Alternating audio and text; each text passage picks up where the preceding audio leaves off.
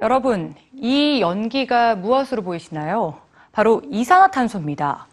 작년 영국의 한 연구팀이 발표한 조사 결과에 따르면 2013년 우리나라의 1인당 이산화탄소 배출량은 12.5톤이었습니다.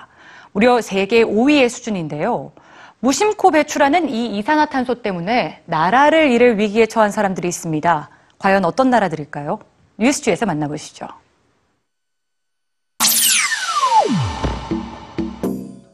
우리나라를 구해주세요.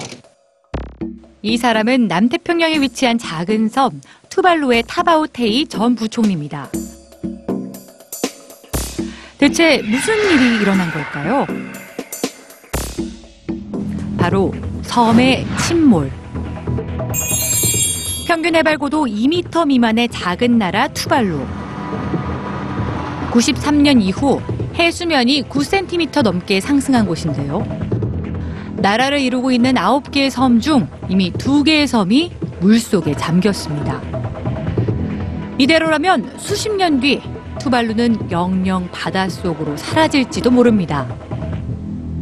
지구 온난화로 인한 해수면 상승은 작은 공장 하나 찾아보기 힘든 투발루를 위험에 빠뜨렸는데요. 실제로 투발루의 1인당 이산화탄소 배출량은 1년에 0.46톤. 캐나다와 미국, 중국 등 선진국과 개발도상국들이 배출하는 이산화탄소 양에 비하면 아주 적은 수준이죠.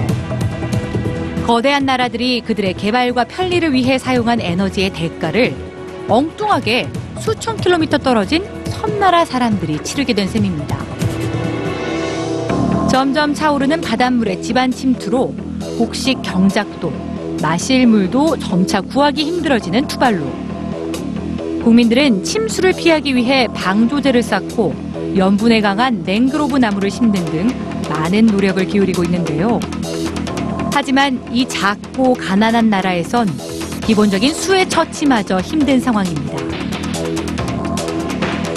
결국 투발루는 2013년 국가 위기를 선포하고 주변 국가로 이민을 가는 기후 난민이 되는 길을 선택했습니다. 그렇지만 현실은 이마저도 녹록지가 않습니다.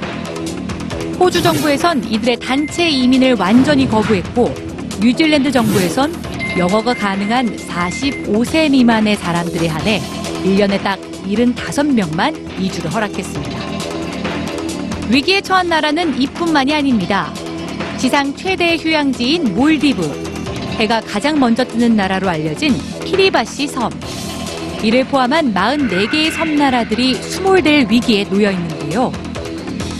높아진 해수면만큼이나 자연 재해 또한 큰 위협이 되고 있습니다.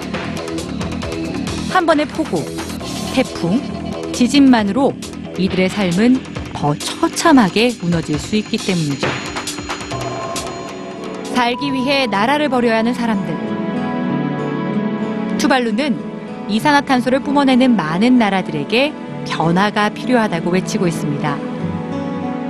당신의 작은 움직임으로 나의 나라를 지킬 수 있다고 말이죠.